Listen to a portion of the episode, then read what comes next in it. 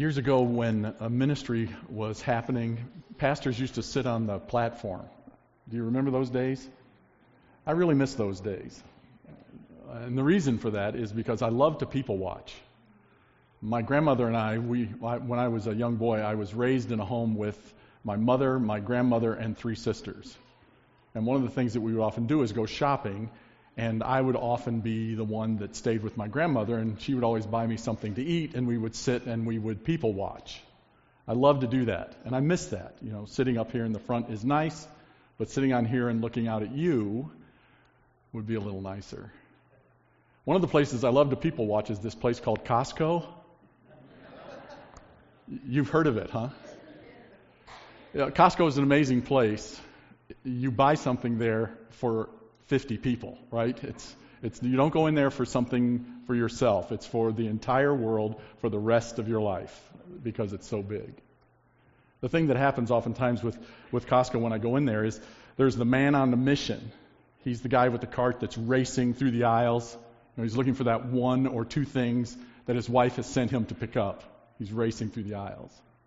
Uh, I also love Costco because there, there's the walking the cart man. He thinks his cart is a dog, and so he's standing on the side of it and taking up two slices or two spots in the aisle. That's a no no. You don't do that. Get behind your cart, right? Uh, there's also that guy that's the coffee man. He's got one hand holding his coffee, the other hand he's trying to guide his cart.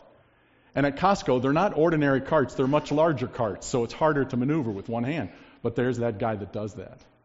And there's the, the manager man. He is the manager. He knows exactly how things are to be done. He's telling his wife how to strategically uh, put things into the cart so that everything will fit, and uh, you can hear him. He's just instructing everyone, manager guy. And then there's dad day out guy. Dad day out guy is the guy with the two kids that are running up and down the aisles, the one kid in the cart that he's trying to keep there, and he's talking loudly to everyone about how great of a father he is, right? We're wearing masks because nobody else cares like we care, he yells out. The variety of people in life is a wonderful part of what makes life so interesting. But this morning, the reason why we talk about and introduce ourselves to a variety of people is because I am hopeful that by the end of this service, you are able to understand the variety of people, the variety of those that are here today, all have accessibility to the Savior. So if you take your Bibles and turn to Mark chapter 5, I am hopeful that you will be able to see how striking it is and how revealing it is that the Savior, Jesus Christ, is accessible to you this morning. Uh, there are a wide variety of people, and we will see two of those people and how different they are, but yet we will see the thing they have in common is they receive Christ's love and mercy because it is accessible this morning to you. So, what we're going to do is we're going to look at Mark chapter 5, beginning at verse 22, and we're going to see three reminders on, on, on accessing the Savior. Three reminders on accessing the Savior. The first reminder is that failure is revealing. Failure is revealing. Look at verse 22 of Mark chapter 5. It says, Then came one of the rulers of the synagogue, Jairus by name, and seeing him, he fell at his feet and implored him earnestly, saying, My little daughter is at the point of death. Come and lay your hands on her so that she may be made well and live. And he went with him, and a great crowd followed him and thronged about him. And there was a woman who had had a discharge of blood for 12 years, and who had suffered much under many physicians, and had spent all that she had, and was no better, but rather grew worse. Two people, Jairus has a daughter. Uh, it is in Luke's account that we find out that she was 12 years old. And his 12 year old daughter had brought him many days of gladness. And then you have this woman who has the issue of blood for 12 years, and she has had many years, 12 years of sadness, a contrast of people. Jairus, the woman with the issue of blood, they are both desperate and desolate in this moment in which they approach Jesus. Uh, they both find help. They both find their need being met at the feet of Jesus. We'll talk about that more in just a moment. But Jairus, in verse 22, Jairus the ruler, came for Jesus' help. Now, this is an unusual thing because usually the rulers of the synagogue were there to test Jesus. You know, to contest, to try him, to find out who are you? Who do you think you are? What do you think you're doing here? Those kinds of questions. But not Jairus. Jairus has come. He has come before the cross, before the resurrection, to meet Jesus. Because he has failed to find a way to cure his daughter, so now he comes to Jesus and wants Jesus to help him. He is the ruler of the synagogue, a position of prominence. And then you drop in and you find out about this woman who isn't even named. She has no standing. She has no prominence. She has no position. In fact, she is an outcast. She is an outcast. But these two different kinds of people come to Jesus because of the failures in their own life. Failure reveals my need for Jesus. We need to be reminded that failure is revealing. It's also interesting to note. Uh, remember Mary and the Magnificat? When Mary found out that she was going to have Jesus in uh, Luke chapter 1, she prays a prayer, and in that prayer, she prays that he would be able to humble those that are high and to raise up those that are poor. That's exactly what's happening here. Jairus, the high guy, is now made humble, and this woman with the issue of blood is humble coming to Jesus, and they both find great success.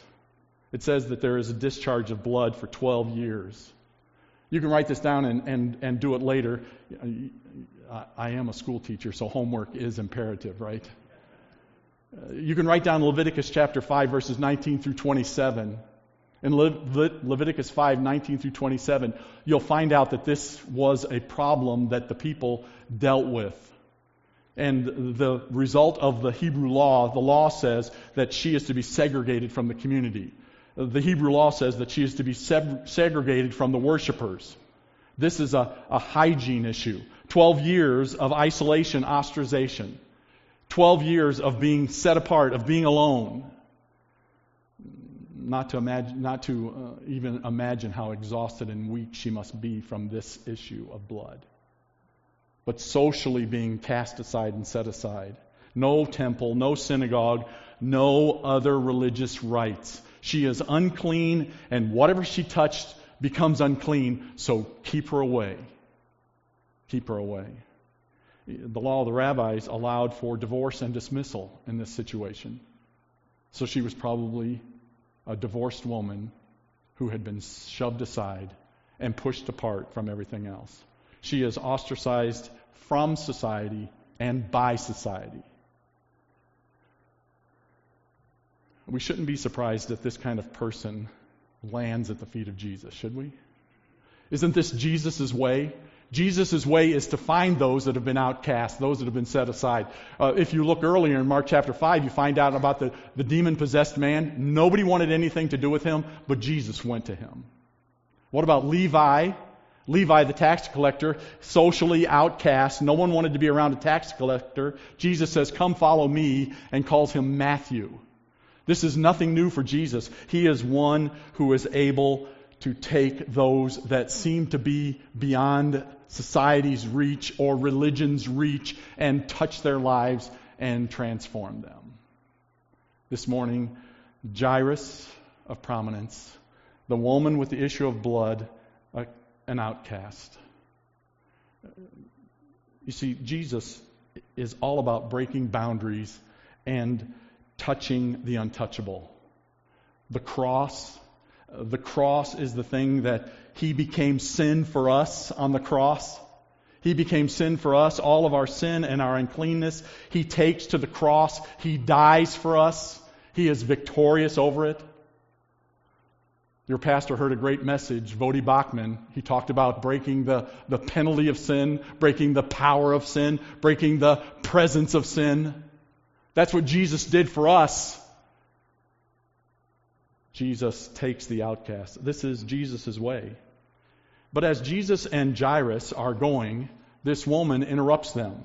When Jesus and Jairus are going, remember the mission. The mission is let's get to my, my house, Jairus says. Let's get to my house because my daughter is sick, and if you go there, you can heal her. But Jesus is interrupted by this woman and this crowd we need to pause for just a moment, don't we? We talk about becoming more like Jesus. We want to be like Jesus. So this morning, what do you think of interruptions? What do you think when that, that, that child or that spouse interrupts you? What do you think of, of interruptions? Do you believe that Jesus Christ is a sovereign, saving God? Amen. Amen. But does that only apply to your salvation? Or does it apply to the interruptions in your day? My wife and I are both teachers, and we sit down at supper, and sometimes we talk about our day and the things that have happened. And if I begin to complain to her about people uh, interrupting me, you know what she says? Well, maybe God sent them there to you. What a great reminder. Interruptions aren't interruptions, they are divine appointments. Somebody needs you that day, and God has set up an appointment for you to be there. And that's how Jesus handles this. Not an interruption, not at all. Instead, a divine opportunity. Now, please, let's not get caught in the misconception here. Sometimes there is this misconception that the woman had the issue of blood because of sin in her life. That's not what's wrong here. This was a physical condition from which she, she suffered. So there is not this sin problem. Uh, she had suffered under many physicians. This was a physical problem. Uh, the Talmud, which is uh, filled with Jewish teachings on how to do various things, the Talmud even addressed this issue, talking about onions and linen cloths and wine and uh, sheep dung and more wine to try to handle this bleeding problem. But none of that had worked. Notice what the text says. The text says, and had spent all that she had, and was no better, but rather grew worse. She was at the end of it. She was the end of it financially and socially, religiously. She had seen failure after failure after failure in her life. And it reveals her need for Jesus. Luke, which is written by a physician, says this she could not be healed by anyone. She was incurable. This is the position of this woman. Bleeding for 12 years, physically debilitating, socially isolating, and emotionally drained. This woman for 12 years. Some of you are sitting here feeling that, that exact same thing. You have tried society. You have tried to mix in and to, to do what society wants from you. You have tried to find the religion that's going to satisfy what it is that is creating this emptiness, this, this sense of need in your life. You have tried medicine. You have tried other chemical things and come up wanting. Because you need to be like the woman and realize that you have failed and that Jesus can meet your need. Uh, that's what she did. You have Jairus. He's named. He's wealthy. He's interceding on behalf of his daughter. He has had 12 years of daughter's joy. Then you have this other woman who is anonymous. She is broke. She has spent all that she has. She has come for herself, not for anyone else. She has had 12 years of sickness both had failures that led them to Jesus. The accessibility of our Savior begins with failure reveals our need. Please notice the second reminder that we have when we are uh, accessing our Savior in Mark chapter 5, beginning at verse 27. She had heard the reports about Jesus and came up behind him in the crowd and touched his garment. For she said, If I touch even his garments, I will be made well. And immediately the flow of blood dried up, and she felt in her body that she was healed of her disease. The second reminder is that faith is required. Faith is required. Uh, her conviction is clear, isn't it? She said, now, she didn't say this out loud. She's saying this to herself. Because remember, to whom else can she say it? Nobody else wants to be near her. So she's saying to herself, if I but touch, if I do this. This is written in what we call the subjunctive mood. So it's a conditional statement. So it's not like she's saying, I hope, I hope, I hope. It's with certainty she says, if I do this, this will be the result. When I do this, it will be the result. And the result is if I am going to be healed, it's going to come from this touch. This woman who has been ostracized, divorced, excommunicated, through no sin of her own, is in desperate need. She has tried everything, and now here is Jesus. And she's going to touch him, and she's going to touch his cloak. But please notice what she says. Uh, it, it says that she heard about Jesus. Do you see that? It says she had heard the reports about Jesus. Uh, faith cometh by hearing, hearing by the word of God. She had never seen anything according to what she's saying. She has heard all these things. Uh, Matthew, in Matthew chapter 9, if you backed up into Matthew chapter 9 is where this story is told. If you back up into Matthew chapter 8, you see that there is a leopard that has been cleansed. You see that the centurion's servant was healed. You see that Peter's mother in law had been healed. You see that Jesus cast out demons. You see that he had rebuked the winds. Uh, you see that he was this marvelous, powerful individual. And she had heard that. She had heard that. If you just back up into the book of Mark, Mark chapter 1, John, Peter, Andrew, and James decide to follow Jesus. She had heard about the transformation in their life. She had heard about him healing the paralytic in Mark chapter 2. She had perhaps heard about the call of Levi to be Matthew. She had perhaps heard about the, the calming of the storm in Mark chapter 4. She had heard, she had heard. Faith comes by hearing, and hearing by the Word of God. There's nothing to see. There's nothing to see. So this morning, if you're waiting to see something, there is nothing to see. There is something to hear. And you are to hear Jesus saves. You should hear that Jesus heals. You should hear that Jesus is the almighty, powerful God who is waiting for you to come to Him. Uh, this morning, Jesus Christ is accessible to you. And she heard about that.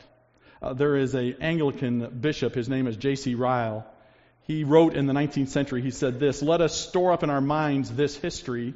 It may perhaps help us mightily in some hour of need. This history, meaning the story of this woman." Our faith may be feeble, our courage may be small, our grasp of the gospel and its promises may be weak and trembling, but after all, the grand question is do we really trust only Christ? Do we look to Jesus and only to Jesus for pardon and peace? Faith is required. I don't know who said it, but you know, the Bible's all about Jesus. And they broke it down like this the Old Testament uh, predicts Jesus. The Gospels, Jesus is revealed. In Acts, Jesus is preached. In the epistles, Jesus is explained. In Revelation, Jesus is expected. Jesus is a big part of this. Think even just backing up into the Gospels. The Gospels, Jesus is revealed. Uh, Matthew, Mark, Luke, and then John. Uh, they are not biographies. They are not historical accounts. They are gospel stories that says that Jesus was born, lived, died, and rose again for you and for me. And that Jesus Christ, when we enter into that relationship with Him by faith, we experience new life. Jesus, Jesus. The woman said, I'm going to touch his garment, and that's what she did in verse 27. She touched his garments. Uh, there were probably tassels on Jesus' garments. Tassels were worn by those that want to be identified by God. It was part of the Hebrew culture. So she probably touched one of those tassels. And when she says, if I just touch it. Think about that for just a moment. This is a great adventure for her that she's about to embark on. Because who knows what's going to happen? Because remember, if you are unclean and you touch someone else, you make them unclean. So she's running that risk, but she's not thinking about that. Instead, remember what she's thinking about? If I but touch him, I will be made whole. So she's focusing on what Jesus can do. And it says touch. Touch is a bit of an undersell here. She didn't just touch it, she grabbed it. Literally in the text, it says she grabbed hold of it. There wasn't just a simple touch. The power and the strength, the dynamic from Jesus comes to her, and she is immediately healed. If you think about this woman for just a moment, she could have come up with all kinds of excuses, couldn't she? She could have said, You know what? I'm so tired. I am so worn out. I just can't do this. Or, or she could have said, You got to be kidding me. Look at all these people. The crowd is just too great. I can't do this. Or, or nothing has worked for 12 years, so what makes me think this is going to work? Or she could have said, You know what? Jesus he shouldn't be a last resort. Maybe I'll try one more thing and then we'll. No excuses. No excuses. I know I'm here as a guest, and I don't want to overstep, but I have to ask what is your excuse this morning for not reaching out? By faith and accessing our Savior and making Him the priority in your life. No excuses. Three reminders on accessing the Savior. Failure is revealing, faith is required. And the third thing is finality of the reward. Notice what happens in verse 30. And Jesus, perceiving in himself that power had gone out from him, immediately turned about in the crowd and said, Who touched my garments? And his disciples said to him, You see the crowd pressing around you, and yet you say, Who touched me? And he looked around to see who had done it. But the woman, knowing what had happened to her, came in fear and trembling and fell down before him and told him the whole truth. And he said to her, Daughter, your faith has made you well. Go in peace and be healed of your disease. This woman, defiled, destitute, discouraged, finds deliverance from Jesus. The finality of her reward. She turned, she touched him, she's whole. She turned, she touched him, she was made whole. The crowd was all around Jesus, bumping and touching him. The difference was hers was a touch of faith. The crowd was a touch of curiosity. Uh, they're bumping and getting close to try to see what Jesus is going to do next. She was bumping and touching and reaching for him so that she would receive the power from him, the saving power that Jesus has. Go back to what we learned about the unclean. The unclean, when they touch the clean person, makes that person unclean. You see what happened here? Just the opposite. When this unclean person touched the clean person, what did the clean person do? Made her clean. She's totally transformed. Her life is radically changed. Her faith has changed her. And there is this finality. You got to love Jesus. Who touched me? You see that in the text? Who touched me? He looks at Peter. Peter, who was it? And Peter's like, You got to be kidding me, Lord. Look at all these people. The crowd's too great. I think sometimes Jesus asks these rhetorical questions just to see how his disciples are going to react. And the disciples, they're confused. They don't know what's going on. They're surprised because they use the word pressing. This word pressing is the idea of a grape that's being smashed for wine. That's what the crowd was like. They're pressing. And, and Jesus says, Who touched me? Come on, Lord. You got to be kidding. We don't know who it was. They're pressing the crowd all around him. It's amazed. I'm amazed how a woman so weak managed to get to Jesus. But we really shouldn't be amazed, should we? Because there is always a way. There is always the way. Think about Zacchaeus. Zacchaeus, remember Zacchaeus? What was his problem? He couldn't see.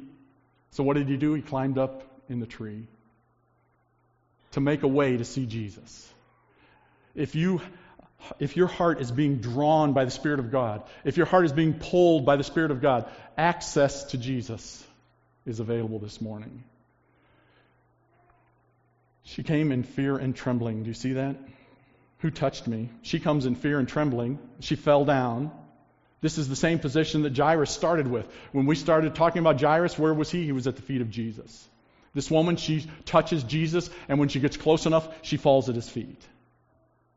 What a wonderful position to learn something at the feet of Jesus. She had hoped, I think, to steal away. I think her hope was to get out of there. I've been healed, I'm out. What did she experience her whole life? For 12 years, she had experienced rejection. So you can't help but imagine that in her own mind, she's thinking, okay, I got what I needed, I'm out of here. But instead, Jesus identifies her and she falls and she comes close to him. This is not a humiliation or an embarrassing thing. This is not Jesus trying to, to, to put someone on display. This is Jesus exposing her to the crowd so that the crowd now knows she's been healed, that she is okay, that she has been made whole. Plus, you know, Jesus is really good at bringing his disciples out of the closet, isn't he? Jesus is really good about saying, okay, you're my follower, but now I need for you to go public. Think about Nicodemus. Remember Nicodemus in John chapter 3? Nicodemus came by night.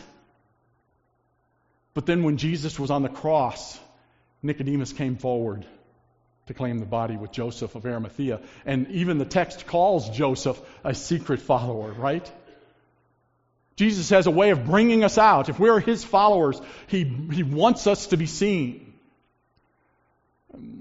Think about baptism. That's what baptism's for, right? To publicly proclaim what it is that Jesus Christ has done for me. But notice she comes in fear and trembling. Fear and trembling. She's not afraid. She's not afraid. Because if she were afraid, she would have never touched him. This fear and trembling is about awe and wonder. Think about Mark chapter 4. Remember in Mark chapter 4, Jesus is in the back of the boat asleep, and the storm is raging, and the disciples wake him up and say, Don't you care? And Jesus rebuked the winds and you remember the disciples' reaction? They were terrified, in awe and wonder that somebody can even make the sea and the wind obey. That's the same thing here. She is in awe and wonder. She is in the presence of the Almighty God. She is at the feet of Jesus. Awe and wonder. Uh, there's an old hymn. Uh, it's, I'm sure, in your book. It's uh, I stand amazed in the presence I stand amazed in the presence of Jesus the Nazarene and wonder how he could love me, a sinner condemned unclean. How marvelous, how wonderful, and my song shall ever be. How marvelous, how wonderful is my Savior's love to me. One writer said this. He says, This is a song of gratitude and praise for the atoning death of Jesus. Slow it down in the chorus. How marvelous. How wonderful is my Savior's love to me. I'm 100 years old, and I sometimes think I've been saved my entire life. And sometimes I forget this to stand in awe and wonder at my Savior who found me and saved me from a life of lostness. The routine, the redundancy sometimes causes us to forget we have opportunity every day to be in the presence of this person, Jesus. Uh, Jesus saved her. Are you amazed this morning? Are you amazed at what Jesus has done for you? There is a finality in the re- reward. She says this, she says in verse 33, Jesus says, uh, it, the, the text says this about her, and told the whole truth. All those around him heard of her faith, including Jairus. Jairus is standing right there. There's this testimony of faith. She tells the whole story, the whole story about what's going on. Wouldn't it be embarrassing? No, no, no, no. It's not embarrassing. Because here is her opportunity to be face to face with the person who has saved her. And to be able to recount to him and to see the tenderness in his eyes and to see the compassion. It is her opportunity to be able to experience face to face and feel Jesus Christ in her presence. And we have that every day in the Word of God. Every day in the Word of God, we can have that same experience. She has this moment. And I love what happens when Jesus says, daughter. Do you see that?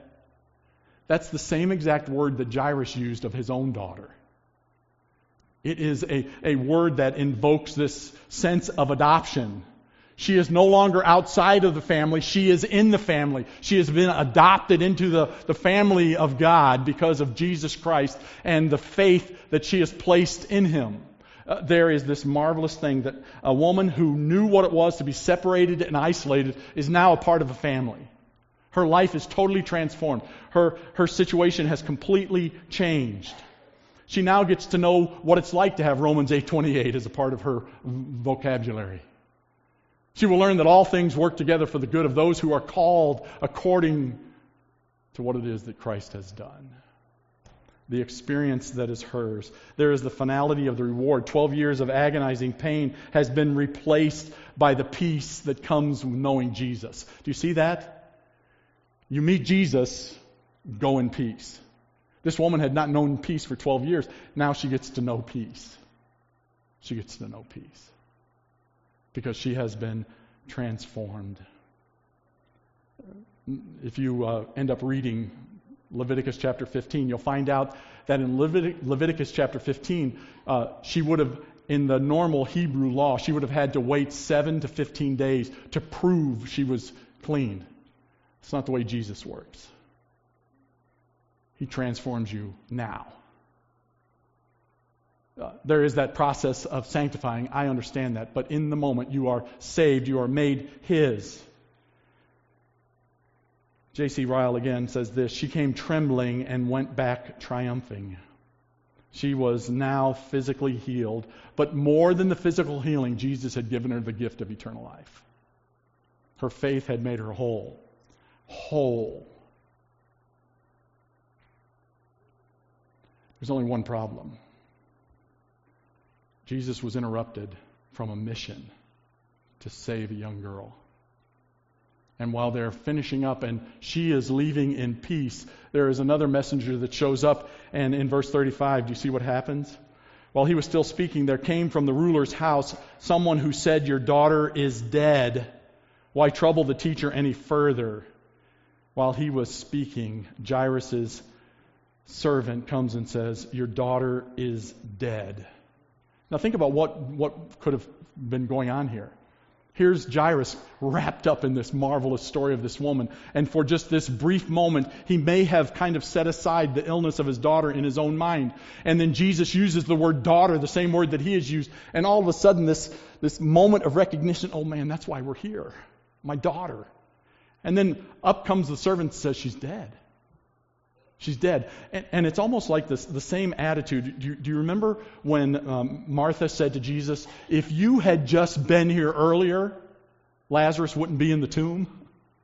It's almost that same kind of tone. You know, Jesus, if you would have, you know, kind of hurried along here, she may not be dead.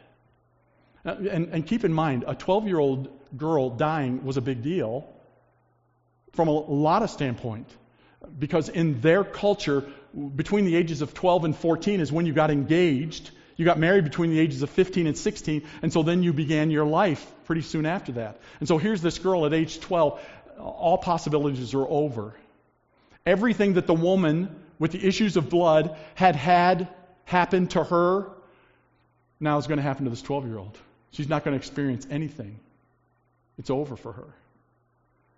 And, and I, I, did not point this out, but I love, John MacArthur pointed this out. Do, do you see what the guy says? He says, Why trouble the teacher? The teacher. And, and that's a great point. And the point is, Jesus was seen as a teacher. Reverence, respect for that position. They did not see him as a miracle worker. I think that's an interesting point because uh, this is a great sign of respect, but, but th- you're not waiting for a miracle. Instead, you're waiting for a message. I've come to see Jesus. Jesus is going to make the change, make the difference. This morning, please be impressed with the person of Jesus Christ.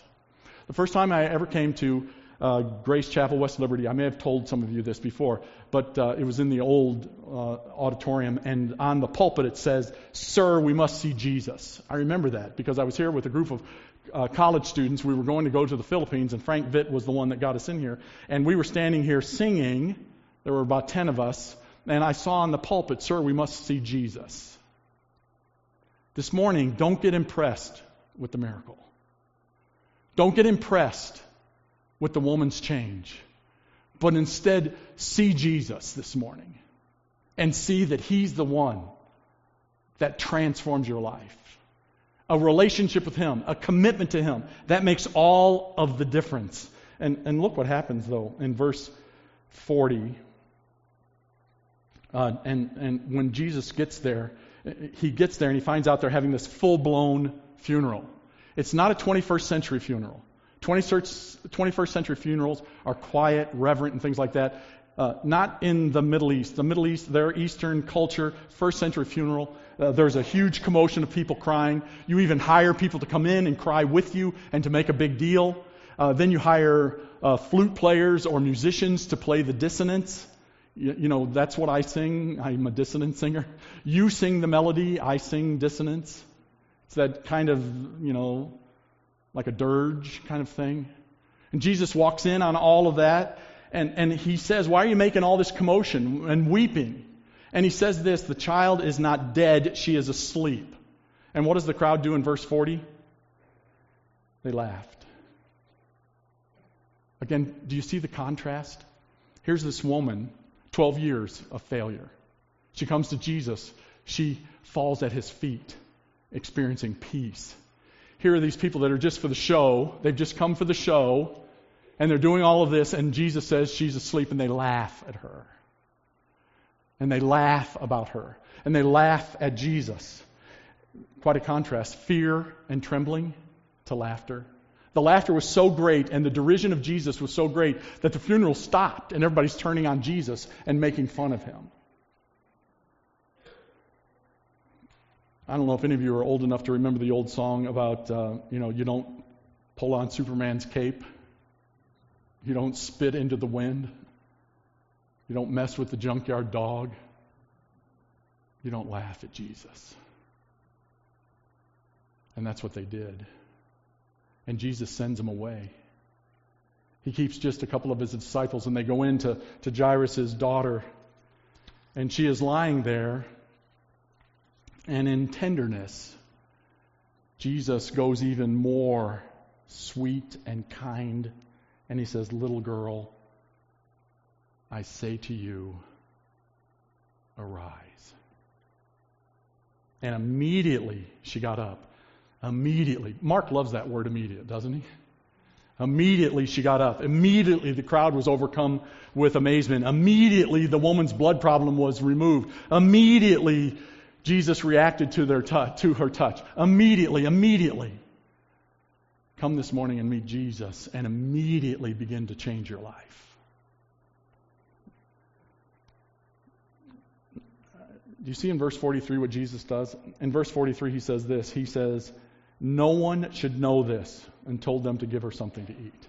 Don't tell anyone about this. I think there's two things going on here, right? One, if we tell everybody, what are they going to do? They're going to mob the house and overwhelm the family and the young child. So don't say anything. The second thing is, it's not time yet.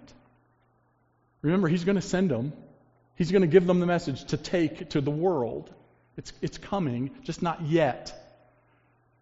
Not yet. And, and we have this dead girl, we have this sick woman, we have Jairus the ruler. All three, their life dramatically changed. Why? Because of the accessibility of the Savior. Their failure revealed their need. Their faith brought them to the sense of triumph. The finality of the word of, of, of their reward. It's, it's not shifting and shaking. It's now. It's happened. And it all happened because of trusting, because of Jesus and trusting Him. There's a woman, her name was uh, Louisa Stead. She was born in Dover, England. And at a very young age, she committed her life to Christ and said, I want to be a missionary. She lived many of her years in Cincinnati. She even attended camp meetings in a place called Urbana, Ohio. She grew up and got married, and illness in her life kept her from going to the mission field. But she and her husband did have a young daughter and do some missionary work. One day, they decided to go to the beach. It was a beautiful sunny day. They went to the beach in Long Island, New York. And while eating their picnic lunch, they heard a commotion in the water, and a young boy was uh, being overwhelmed by the waves. And so her husband jumps up and rushes into the water. And as sometimes happens, the person who is in greatest need draws down the person who's coming to save them. And so the young boy and the husband both were lost. The struggling boy pulled him under. Out of the question of why did this happen, Louisa Stead wrote these words Tis so sweet to trust in Jesus and to take him at his word just to rest upon his promise and to know, Thus saith the Lord. Jesus, Jesus, how I trust him, how I've proved him o'er and o'er. Jesus, Jesus, precious Jesus, oh, for grace to trust him more. Won't you trust him today? Let's pray. Father, you are a good God and in your goodness you have made provision for us. And we ask, Lord, that you would have your Spirit move in us and have your Spirit help us to understand your word so that we can have access to your Son, Jesus Christ. And that we would transform our lives as a result of encountering him through your word. In Jesus' name, amen.